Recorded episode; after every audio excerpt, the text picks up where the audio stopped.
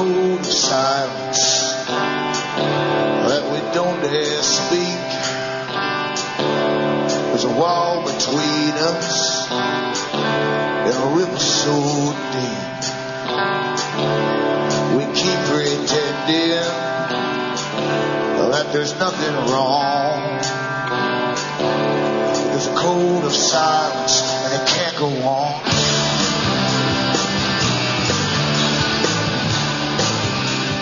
Hi folks, I am Alan Watt and this is Cutting Through the Matrix on May the first, two thousand nine. Uh, newcomers should go into cutting through the matrix dot com, and on the website you can download as many of the talks I've given in the past as you wish, but I try to at least give you what I understand as being shortcuts to the big picture, because it really takes years of research into a lot of truthful stuff, a lot of iffy stuff and middle-of-the-road stuff before you can actually get a picture of what's going on, because all information is tampered with and all information tends to bring you to predetermined conclusions by those that write the stuff. And since history is made up of authorized writers and historians, it's no surprise that we're always kept in some degree of confusion.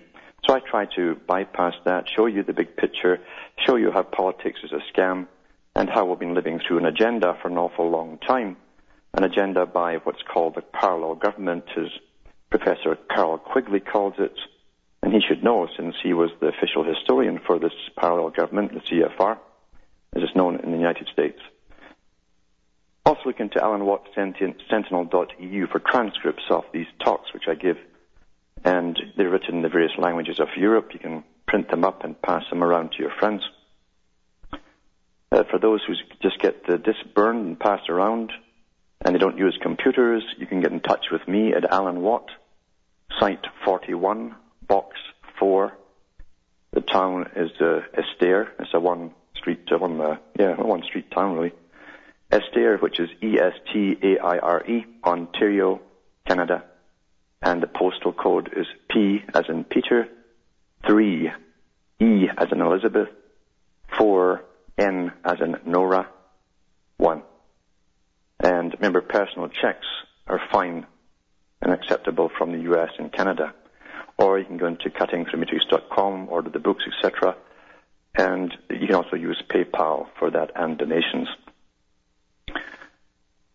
We have started off this week by going into the whole art of crisis creation and how for an awful long time now, really since two thousand one especially, and the year two thousand, in fact, when you started off the phony Y two K, uh, that was the start of the, the crisis creation, one crisis after another, because, you see, the twenty-first century was designed to be the century of change. That was the real meaning behind the, the marketing strategy of change is good that was picked up by politicians. It was actually written for them by the marketing companies on behalf of the foundations Uh, that hope to bring their whole new scientific era and scientific management of the entire planet into reality. That's what this century is literally all about. And by using their own documentation, which you must do, uh, you can eventually prove your point. You can prove that we're living through a script. You can go into uh, other sites that will Uh, mixed space aliens with it. Um, some of the sites, unfortunately, even in Patriot Radio, uh, which is a name for this, make an incredible killing, I mean profit, and it's a killing, off of catastrophe, impending gloom and doom, et cetera. And I even noticed some of the old-timers that vanished in Y two K after fleecing the public by selling everything under the sun uh, are now back doing their rounds in the present crisis to do with supposed flu. But again, like Rothschild said, you make your money when blood is rolling in the streets, or at least the threat of it. And the world, unfortunately, in this system is full of sharks that get into every area, and even those that are trying to be honest. I'll be back with more on this topic after these messages.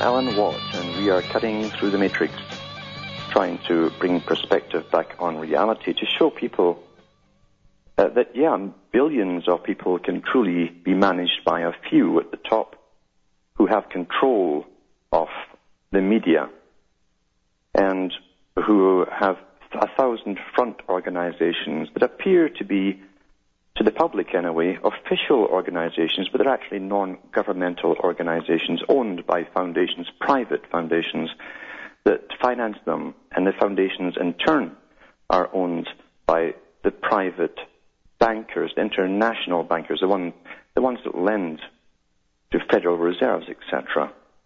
That's how the world is truly run. And they have an agenda, an agenda that Aldous Huxley, the brother of Julian Huxley, wrote about in Brave New World and gave many talks about it. I have links of Aldous Huxley talking on my website in the archives section. And you can also, I've also gone through some of the writings from the books put out by Julian Huxley, the brother, who was the first C E O of UNESCO as well. And they were very blatant about the world they were bringing in. There was a scientific type of dictatorship where the elite, the natural aristocracy, the intelligentsia, if you will, would run the world the way they think that it should be run. And this idea of individual sovereignty and having human rights, et cetera, individual rights would simply have to go. And there's no better way to do that than to create crisis and then from a, a single source, which is the United Nations, pass legislation that is then signed into law by all the member countries. Then total authority is given to supposed specialist areas of scientists within the United Nations. That's what we're living through right now. And to start off the show, I've been talking from uh, reading from People for Preserving Our Western Heritage that have a lot of quotes down. It's a very good site because it's handy to have references like this when you're explaining to people what's happening. And I'll simply repeat some of these things. We have to repeat things even to ourselves often to remember them.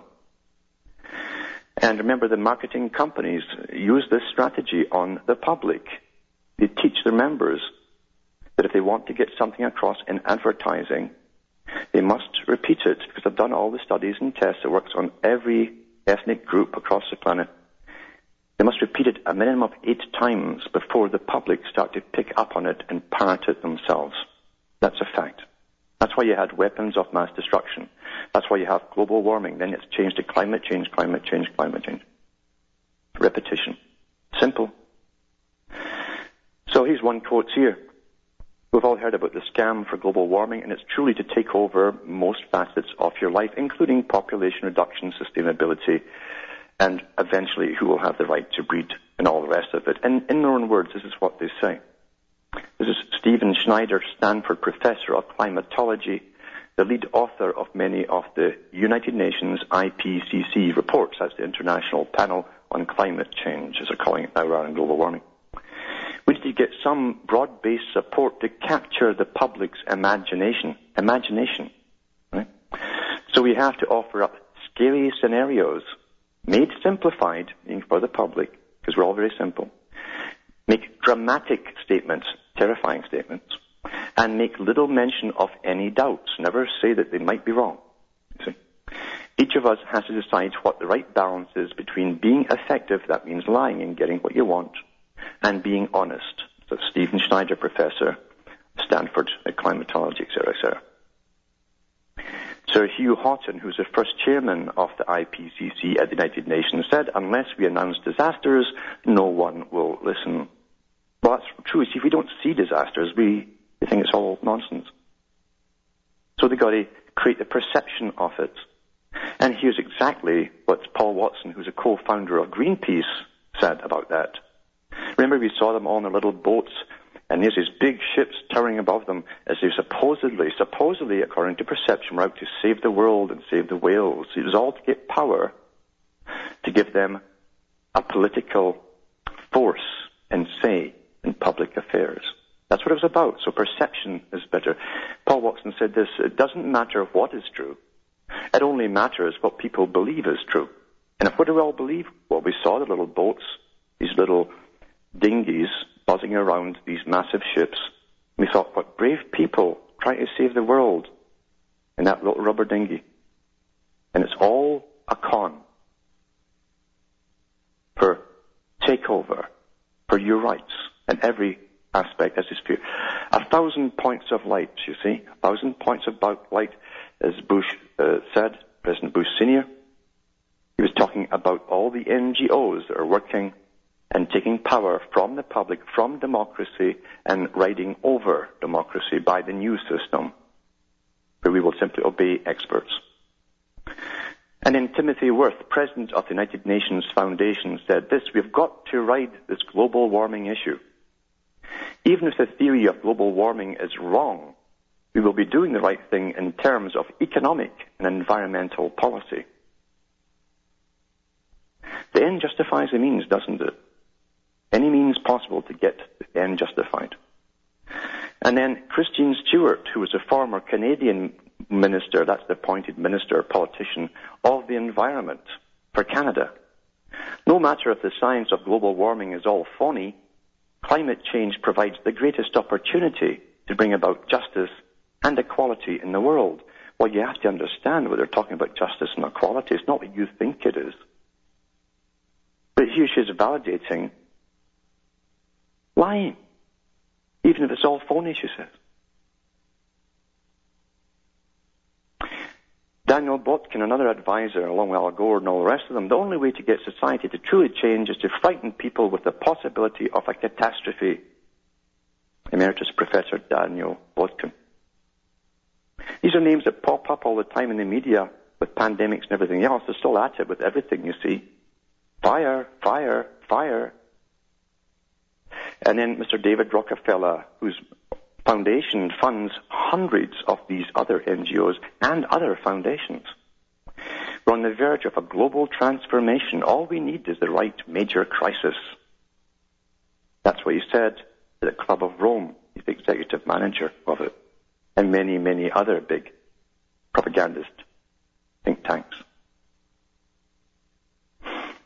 So, it's an ongoing agenda. We've got to understand it's panic, panic, panic. Y two K, they went two thousand one. Next thing you know, we're at war with the whole of Islam, supposedly. And millions of people across the world want to destroy the Western world, and America especially, according to Bush Junior And now we're under martial law across the planet. Uh, experts are running our lives. We're living in police states. It's getting worse all the time. We have no rights left. They've given themselves the legal rights and signed it into law that they can snoop on anybody at all times. We have no privacy. We're told we have no privacy whatsoever in any of our communication. And then we got robbed, raped, and looted by the bankers as they bring in the I M F to its full stature. That was all planned. Everything's planned, and they always know what they want at the end of it. They know before they begin it what they want, and they get it. And then we're getting the taxpayers to bail out the same banks that looted us in the process. And everyone's forgotten in no time at all as they hit you with the next crisis, which is no crisis at all. Crisis creation.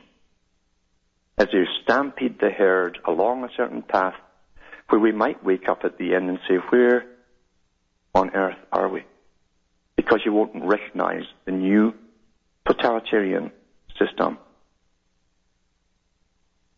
And it's so amazing that crisis after crisis can make people forget so quickly, even older people, how it was just ten years ago. The vast transformation.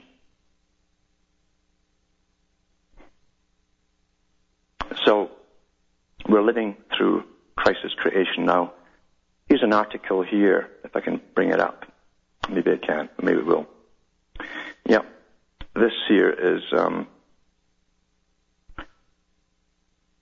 it's from Christopher Booker on the Mail Online. And this is a good article to read because he goes through some of this himself. Sometimes we need other people who seem to be official from mainstream to say the same thing as I'm saying. This is a technique, again, they know what they are. They know we're liable to listen to so-called authoritarian figures. That's why they present them to us, and we grew up watching them at six o'clock every night. Daddy would never lie to you. From my Friday, May the first, Pandemic of, pan- of Panic. After Salmonella, bird flu, the millennium bug, should we actually be scared this time? He says, as Mexico's city, the third largest in the world, grinds to a halt, the E U's health commissioner warns European travellers not to fly anywhere in North or Central America unless their journey is absolutely necessary. In Britain, where fifty million pounds worth of face masks are on order, government ministers go into full crisis mode. This is the, this is the politicians in White House, Whitehall, where they run the country. They're holding emergency meetings in a bunker, in a bunker, right? All to make it seem so terrifying. And telling us they will soon be sending a leaflet on the dangers of Mexican swine flu to every home in the country. No expense spared to keep the hype up, you see. As B B C, as B B C presenters, and the British Broadcasting Corporation is truly the, pre, the, the top, the premier propagandist on the planet. They've had more experience than any other, other station, and it's a government-owned mouthpiece. As B B C presenters roll their lips around such words as pandemic and Armageddon, we're gravely warned that this new flu strain could be as dangerous as the famous Spanish flu, which killed fifty million people end of World War One. It says it may be that swine flu has killed one hundred fifty-nine people in Mexico itself, though it's not certain that was the cause of all those deaths. No, it's seventy-seven now. And I'm going to go through this article because it's very important what it says when I come back from this break.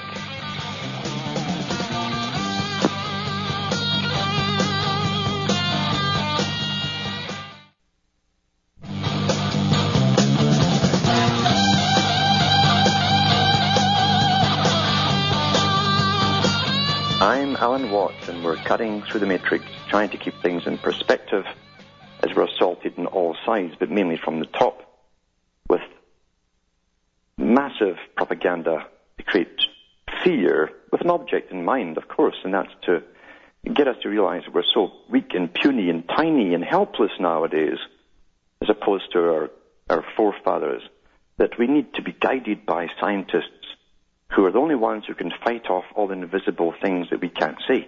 It's a kind of repetition of how priesthoods in ancient days, and not so ancient at all, in fact, sometimes, they, they, they fight off all kinds of unseen threats on our behalf, and we had to pay them handsomely to do so and obey their every order. It's the same technique that's used with the white coat scientific priesthood that's supposed to run our lives today. So this article is from Christopher Booker, and I'm reading this from the Mail Online. He's talking about all the, the panics that's been created in the past. He says, more cases may emerge among the, the ten thousand unfortunate Britons stranded in Mexico by this emergency, and more cases in Britain itself, in addition to the three announced yesterday. But, but are we sure that this extraordinary crisis is being kept in perspective? Don't we have the sense that we have seen this kind of panic before, which eventually turned out to have gone way over the top? Now, it's true enough, everybody who's come down with the flu has been told to stay at home and treat it as a normal flu, and it's over in about three days. Drink lots of water, don't exert yourself, take a couple of aspirin, et cetera. The moment which more than any might have set off a severe attack of deja vu came when the B B C, the top, the British Broadcasting Corporation again, Today programme, wheeled on an expert from the World Health Organization, like how he says it, they wheeled on an expert, to tell us that forty percent of us in Britain may catch swine flu, while another unnamed expert was quoted predicting that one point two million Britons could die. Now get back to perspective again, and to that article I read from it first, with all the quotes to do with crisis creation and using fear and panic to get what they want. It's not long since, in two thousand five, that an even more senior World Health Organization official was telling us that anytime soon a worldwide epidemic of Asian bird flu could kill one hundred fifty million people. The actual death rate toll from bird flu to date is around two hundred worldwide. Now remember, the regular flu kills off thousands. And this guy says barely double the number already dead when that hysteria was at its height. Only here and there in recent days, as Mexican flu rages through the headlines, have a handful of voices suggested that we should keep some sense of proportion on what is happening. as California's Governor Arnold Schwarzenegger declared a state of emergency because sixty-odd Californian school children have contracted Mexican flu with any so, without any so far dying, it's pointed out that normal flu strains cost thirty-six thousand deaths in America every year. When a Scottish couple are rushed into an isolation ward after returning from their Mexican honeymoon with swine flu, Michael O'Leary, the boss of Ryanair, asks, will the Edinburgh couple die? No, a couple of strep sills, which you can buy at any candy shop, will do the job. Remember, perception becomes reality. Guy from Greenpeace is what the public believe, right? Why do you believe it's from television? Rush to emergency. Give them strep sills, which you suck on, lozenges, sugar and honey. I have a particular reason for having cast a cautious eye on the familiar sight of the scare machine being cranked up in recent days. Two years ago, with a noted food safety expert, Doctor Richard North, I wrote a book entitled Scared to Death, a detailed account of the chief scares which have regularly held us in thrall in recent decades. Again and again, since the food scares of the nineteen eighties, we have seen these waves of hysteria rise and fall over everything from salmonella in eggs and Asian bird flu to the millennium bug, which was supposedly going to bring civilization to a halt at midnight on December the thirty-first, nineteen ninety-nine, as half the world's computers would crash and planes would fall out of the sky. I can remember that too, and it's true enough, a lot of the Patriot guys made a killing and selling everything for this non-event. That particular panic cost an estimated three hundred billion dollars before it was discovered that the countries that hadn't spent fortunes on sorting out their computers fared no worse than those who had. One of the benefits of analyzing a whole series of scares is that it tells us how consistently they follow an, an identifiable pattern from the moment when they begin with some scientific conclusion, that's how they all begin, some scientific conclusion, to the time when it eventually becomes clear that any genuine threat has been inflated away beyond any relation to reality. In all sorts of ways, the current panic over swine flu is already fitting into that pattern, displaying the features familiar from scares which have long since run their often highly expensive and damaging course. The last occasion when our government was panicked into sending a health warning to every household in the country, for instance, was nineteen eighty-seven, when Edwina Curry sent out such a pamphlet which said, "Don't die of ignorance," warning us of the terrifying threat of AIDS. That's true, we're supposed to all be dead by AIDS by now, too. That was another World Health Organization thing. No one can doubt that H I V AIDS has remained a serious problem to date, responsible for some eighteen thousand deaths in the U K. But back in the late nineteen eighties, we were being solemnly warned that as early as nineteen ninety, we'd expect the death toll to reach a million. Compared with the nine thousand people who die in National Health Service hospitals every year just from the M R S A and C. difficile, that these are these bugs that you go in and you catch in hospitals. Supposedly they can't get rid of them, but they can do it, in fact, in what was the ex-Soviet bloc. I'm going to do a program on this to tell you there's another alternative to it, which they won't tell you about here. I'll be back with more on this after these messages.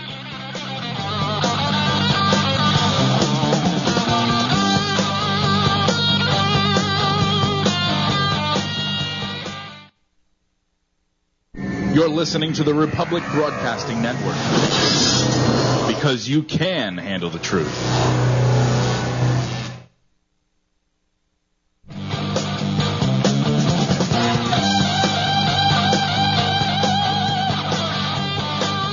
I'm Alan Watt, and we're cutting through the matrix. This article from the Mail Online is pretty good by Christopher Booker, going through all the terrifying, scary scenarios of the past, and how they all fizzled into nothing, except laws were passed that took away more rights and made more authorities, that gave them more power. And that's what they're after now for the World Health Organization, power over every country in the world. And it's nothing to do with your health, even though they're called World, World Health. Remember, World Health Organization, their priority is sustainable living for the planet. World Health, you see, Organization at the United Nations.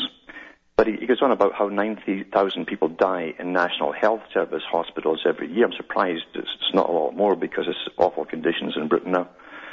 From MR, M R S A and C. difficile, which are those resistant bacterium that you that plague hospitals in the Western country, but not in the old Soviet bloc, because they use fagicides to kill them off by simply spraying the walls.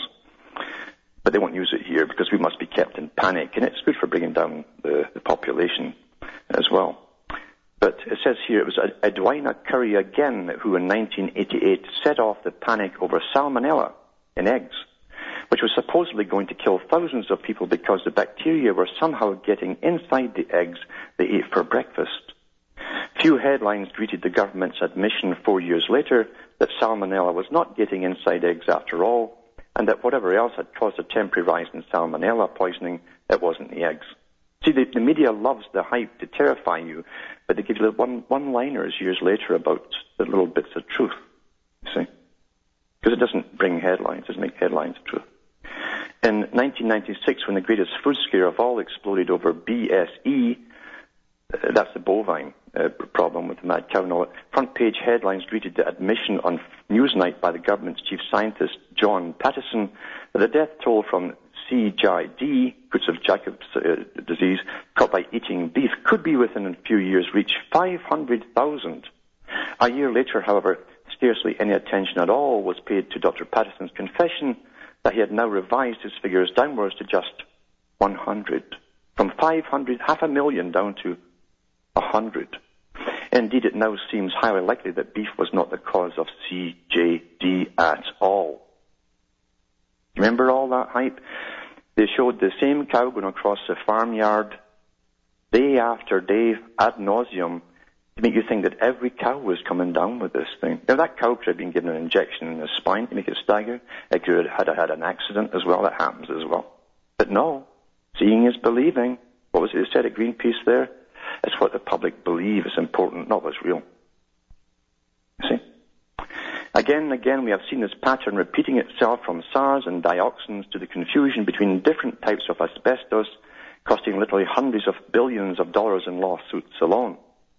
The one lesson which comes out from them all loud and clear is that our modern world has become far too prone to getting these supposed threats out of all proportion. Of course, we should expect our governments to be watchful and prepared to meet any genuine threat to our health and well-being. Well, I wouldn't, because I know what the governments are all about. But as history painfully shows, we have become far too quick to overreact to dangers, which too often turn out either to have been widely exaggerated or never to have existed at all.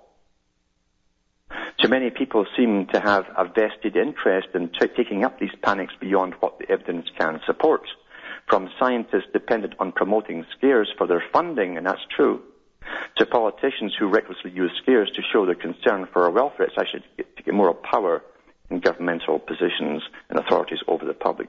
We in the media, it's only fair to add, are far from the blameless in this respect. But this latest panic, should be, or what it should be telling us is, in short, is that we should learn to be much more careful not to talk up scares, talk them up, exacerbate them, beyond what the evidence is there to support. Stick to the facts, keep everything in proportion, and don't give way to speculations which, a year or two later, may make us look very silly indeed. And you can tell the way this is going into action, you see, from the World Health Organization and all the treaties every country signed, that the World Health Organization wants to have total authority over the world. And remember, they're not there to help you. Their major goal is sustainability and depopulation down to a managed, what they call a managed society for their century of change, where reason and science will guide the world and not people with their silly little ideas and and ideas that they're actually free and sovereign and have rights. That's the bottom line. That's the bottom line. Very, very simple. There is an article here too. Actually, I'll go to the callers first because there's Rachel from North Carolina who's calling here. Are you there, Rachel? Hi, yeah. Thanks yes. for taking my call. Yes.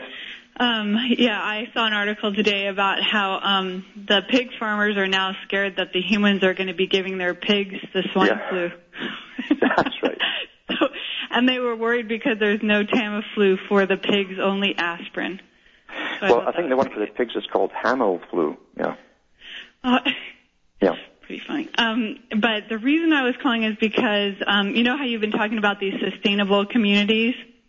Yep. Well, um, I saw this thing where last year where they were going to have a nine eleven Truth meeting, and they were going to talk about new ways to um, to build cities. And we thought, of course, since it's nine eleven Truthers, that they would understand, you know, and they would start um, moving away from relying on the system. So it would be, you know, like building wells and that kind of thing, and mm-hmm. growing your own food and having community type stuff. But when we went there, we realized it was put on by the Sierra Club. Yes. And um, they showed a film called Sprawling from Grace, Driven to Madness.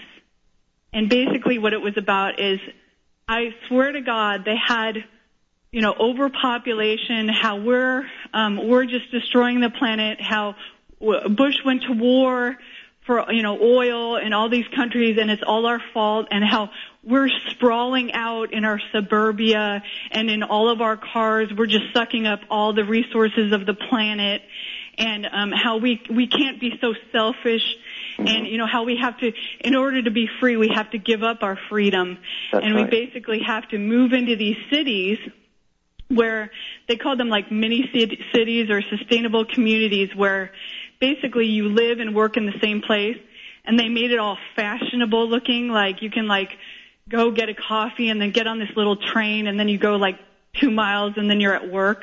Yes. And it was just like, I mean, the whole thing was just so ridiculous. And then I was um, reading this book about um, basically global governance, and by Henry Lamb, and he was talking about how they've already set aside like one hundred six point five million acres of designated wilderness so that we won't be able to go there.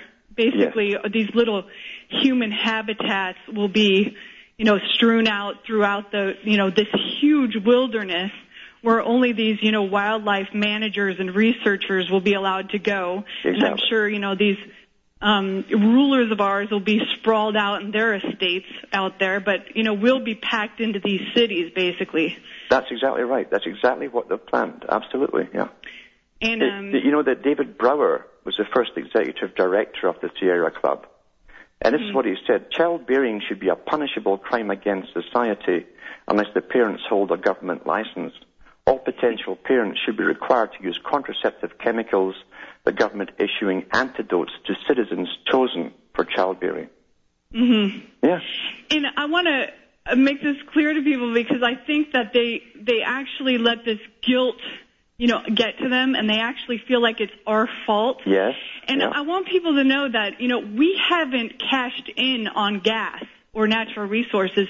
The only people that cashed in on this gas and oil that they destroyed all of this land for was these rulers. Because what did I get out of it? I got to get in my car and go to work and be a slave every day so that yes. I could pay this tons of taxes and this, you know, ridiculous fees up the wazoo for everything I buy, and just, I mean, literally have to slave my entire life for them. And then they cash in on me, you know, yes. driving my car, which is a joke, because there's millions of different ways, you know, to build transportation without relying on this.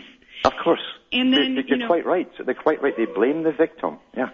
And then um, the other thing is, if you re- watch this um, thing by John Perkins, you know, Confessions of an Economic Hitman, yeah. he talks about how it's basically, you know, he was um, one of these guys that would go in. He was in a private company called yep. Chas Main or whatever. Mm-hmm. He would go into these countries and totally work with the government yes. of that country to basically sell out the whole country. And um, what he would do is, okay, well, we'll give you a loan from the I M F, and we'll build all this um, technology for you, like roads and power and everything. But then, you know, none of the poor people who, you know, are living in these countries would benefit from any of it. Yep. And then um they would end up with these huge loans that then the people would have to pay back, mm-hmm. and then the people wouldn't be able to pay it back. So then they'd go in there and we'd say, they'd say, well, we're going to have to take your resources. That's and right. they would That's totally pollute yep. all of these countries and take the whole place down. These, and then, you know, we go in there with our factories and say, well, you'll get one dollar, you know, a day, and we're saving you because, you know, before you couldn't live without us. But in reality, they were totally sustainable by themselves. Yes, exactly. They, they were sustainable. And even that man who's doing that He did that his whole life, remember, without conscience. And now at the end of his shows, his lectures, he talks about sustainable development and how we're all one world. So he's now working for the foundations, doing the same thing in a sense, in another roundabout fashion. Right, and I, I got the sense that, you know, he thinks that now we're going to be, like, forgiving him, and, like, you know, he's doing some great thing. And I'm just thinking, you know what? You have sold out so many countries, so yeah. many people. You've destroyed so many people's lives. I hope you got a, sec- a plan B for, mm-hmm. um, you know, absolving yourself from all the sin. Not well, what, what he's actually doing, person. what he's actually doing is the next part of the, the plan is they go into sustainability, and he's trying to get the citizens all on board to go into the next part of it, which is total right. world domination by the same technique. And it, it was, it's very, very clever. Yeah. And it was complete crap. Now he's got all these new age type. Yes, I saw that. Where, you know, he's like a shaman or something, and it's just like, yeah. come on, you know. Yeah, I, mean, I know. Just, I know. You can pretty well tell who's taught him, and, and he's working for the foundations again. Yeah.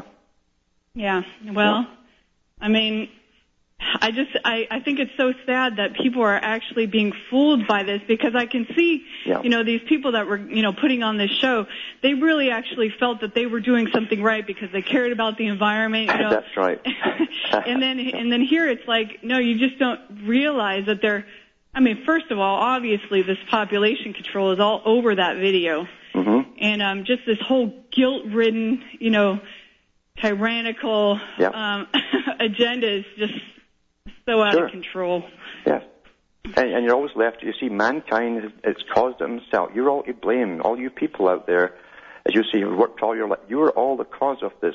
And the best of it is the big foundations who own these big corporations uh, are the guys who did. They're now blaming us, the workers, for it. Mm-hmm. They still own the world's resources, these same mm-hmm. guys that caused it. The rock, look at the Rockefellers and how many mountains have they destroyed, how many oil mm-hmm. fields have they sucked dry over the years, and they run the biggest foundation of all for sustainability. Yeah. Um, yeah. And um, I was actually thinking back, you know, when I was a kid, because this, yeah, I mean, this has been going on forever. But um, even in, with religion, I mean, they've just, they're just out of control with the control and um, manipulation with that. I remember in second grade they handed out these envelopes, um, and I was literally nine years old, and they said, well, every Sunday you've got to, you know, give some of your um, whatever you make, you know, as a kid, you know, you just make allowance. I made a dollar fifty, and they wanted part of my money every week. Yeah. So I chucked those things in the trash can because it didn't have my name on it. Mm-hmm. Would you believe that they dug it out of the trash can? They brought it up, brought me up to the front of the class and had to like humiliate me and yeah. be like, you know, you have to use these. You have to give this, you know, money. This is, you know, you're so selfish. You didn't, you yeah. don't think of anyone of your, but yourself. And this is like the same kind of. Um, same technique, same technique. Technique where, mm-hmm. yeah, and, that, and they make it like, well, you're not only hurting yourself, you're hurting us, you're hurting the whole class, you're hurting everyone in the you're world. You're antisocial. You know? And it's the, the, the message is you're antisocial. Yeah, yeah it's like yeah. there's so many mechanisms they've got in place, whether it's religion or, you know, the workplace or, you know, politics or whatever, where you're just like, you know, you're in this kind of group think, you know, if you try to wiggle out of it, you know, you're somehow hurting everybody else or something. And That's it's right. just like when you realize what these people have been doing for years, it's just like, mm-hmm. and that, you know, what, one question I did have was, you know, you know how like um, with the Bolshevik Revolution, mm-hmm. um, Rockefeller went over there and tried to, um, you know, get Trotsky and um, Lenin to overthrow the Tsar and everything. Mm-hmm. Well, wasn't he already working with Rothschild at that time to take over the planet?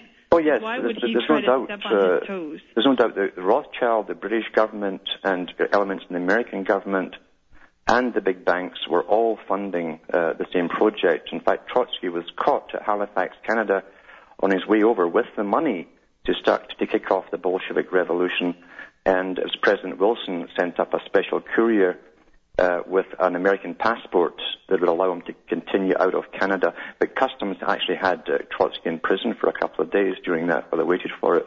And he went over there with millions of dollars uh, in cash and, and in gold. And um, that's the train up through Germany eventually, and that's what uh, kicked off the revolution. It was all planned by the West, yeah.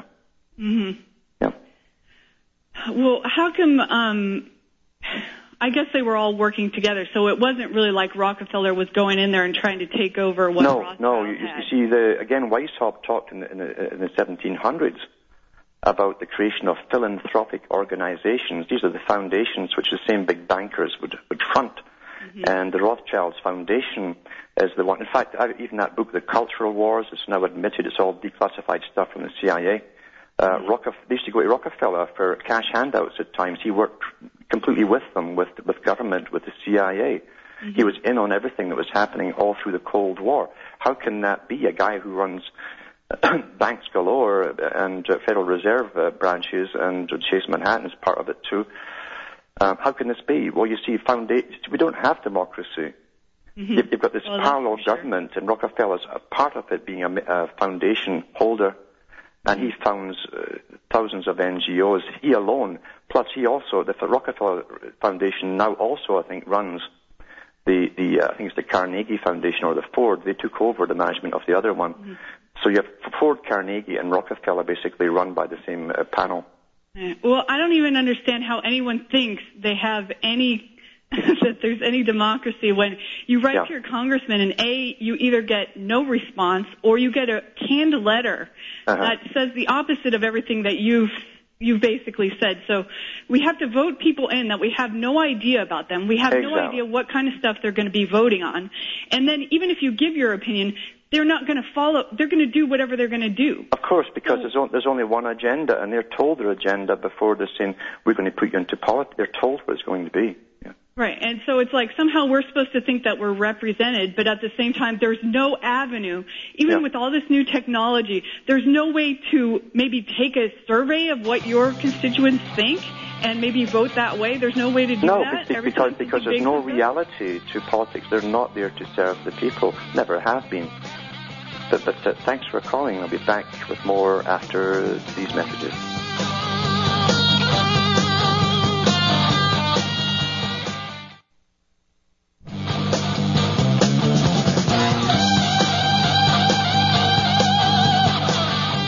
Hi folks, I'm Alan Watt, and we're cutting through the matrix, and it's very true, we get very indignant when we really start to wake up. It's when we realize what's happening and happened to us. And now we, the victims, are being blamed for all the problems that were started up by the big moguls that now run the foundations and give us the guilt trips. It's beautiful. But don't worry, because remember Huxley said himself, and Aldous Huxley in his book Brave New World, he talked about the Soma drug, it'd all make you happy. In fact, he said in his Berkeley lecture that we'd come to love our servitude.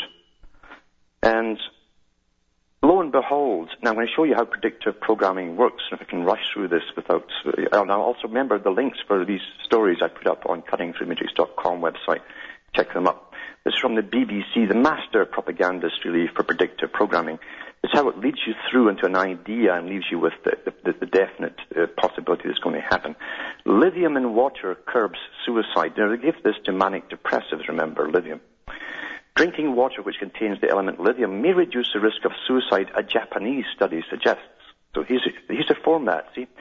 Researchers examined the level of lithium in drinking water and suicide rates in the prefecture of Oita, which is a population of more than one million.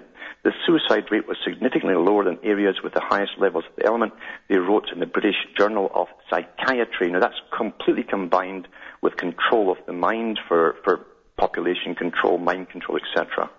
High doses of lithium are already used to treat serious mood disorders. This is them building up how good it is. But the team from the University of Oita and Hiroshima found that even relatively low levels appear to have positive impacts of suicide rates. But it says here that they were thinking uh, it could be a cumulative protective effect on the brain from years of drinking this in tap water, from tap water. And they build it up and build it up throughout the story and stop short of suggesting, it even says that, of suggesting that lithium be added to drinking water. But then it goes into, but the discussion around adding fluoride to water to protect dental health uh, has proved controversial, criticized by some as mass involuntary medication. In other words, they've already done it, you see, to, to help save your teeth. So here's how, this is them using your logic and guiding you to conclusion. In an accompanying editorial, Professor Alan Young of Vancouver's Institute for Mental Health said, this intriguing data should provoke much research. Large-scale trials involving the addition of lithium to drinking water supplies may then be feasible, although this would undoubtedly be subject to considerable debate. Following up on these findings will not be straightforward or inexpensive, but the eventual benefits for community mental health may be considerable. So they're going to do it, folks. But the way they've written this article is, is simple predictive programming, leading you through how wonderful it is, and then giving you the idea, and then telling you if they put it in the water, uh, and after all, we're already putting fluoride in the water, and we've got over that controversy, so what's the big problem of adding this to the water for brain health, right? Sophie Corlett, External Relations Director at Mental Health Charity, again a foundation, non, non-governmental organization, the, the charity is called MIND, said the research certainly merits more investigation. We already know that lithium can act as a powerful mood stabilizer for people with bipolar disorder, and treating people with lithium is also associated with lower suicide rates.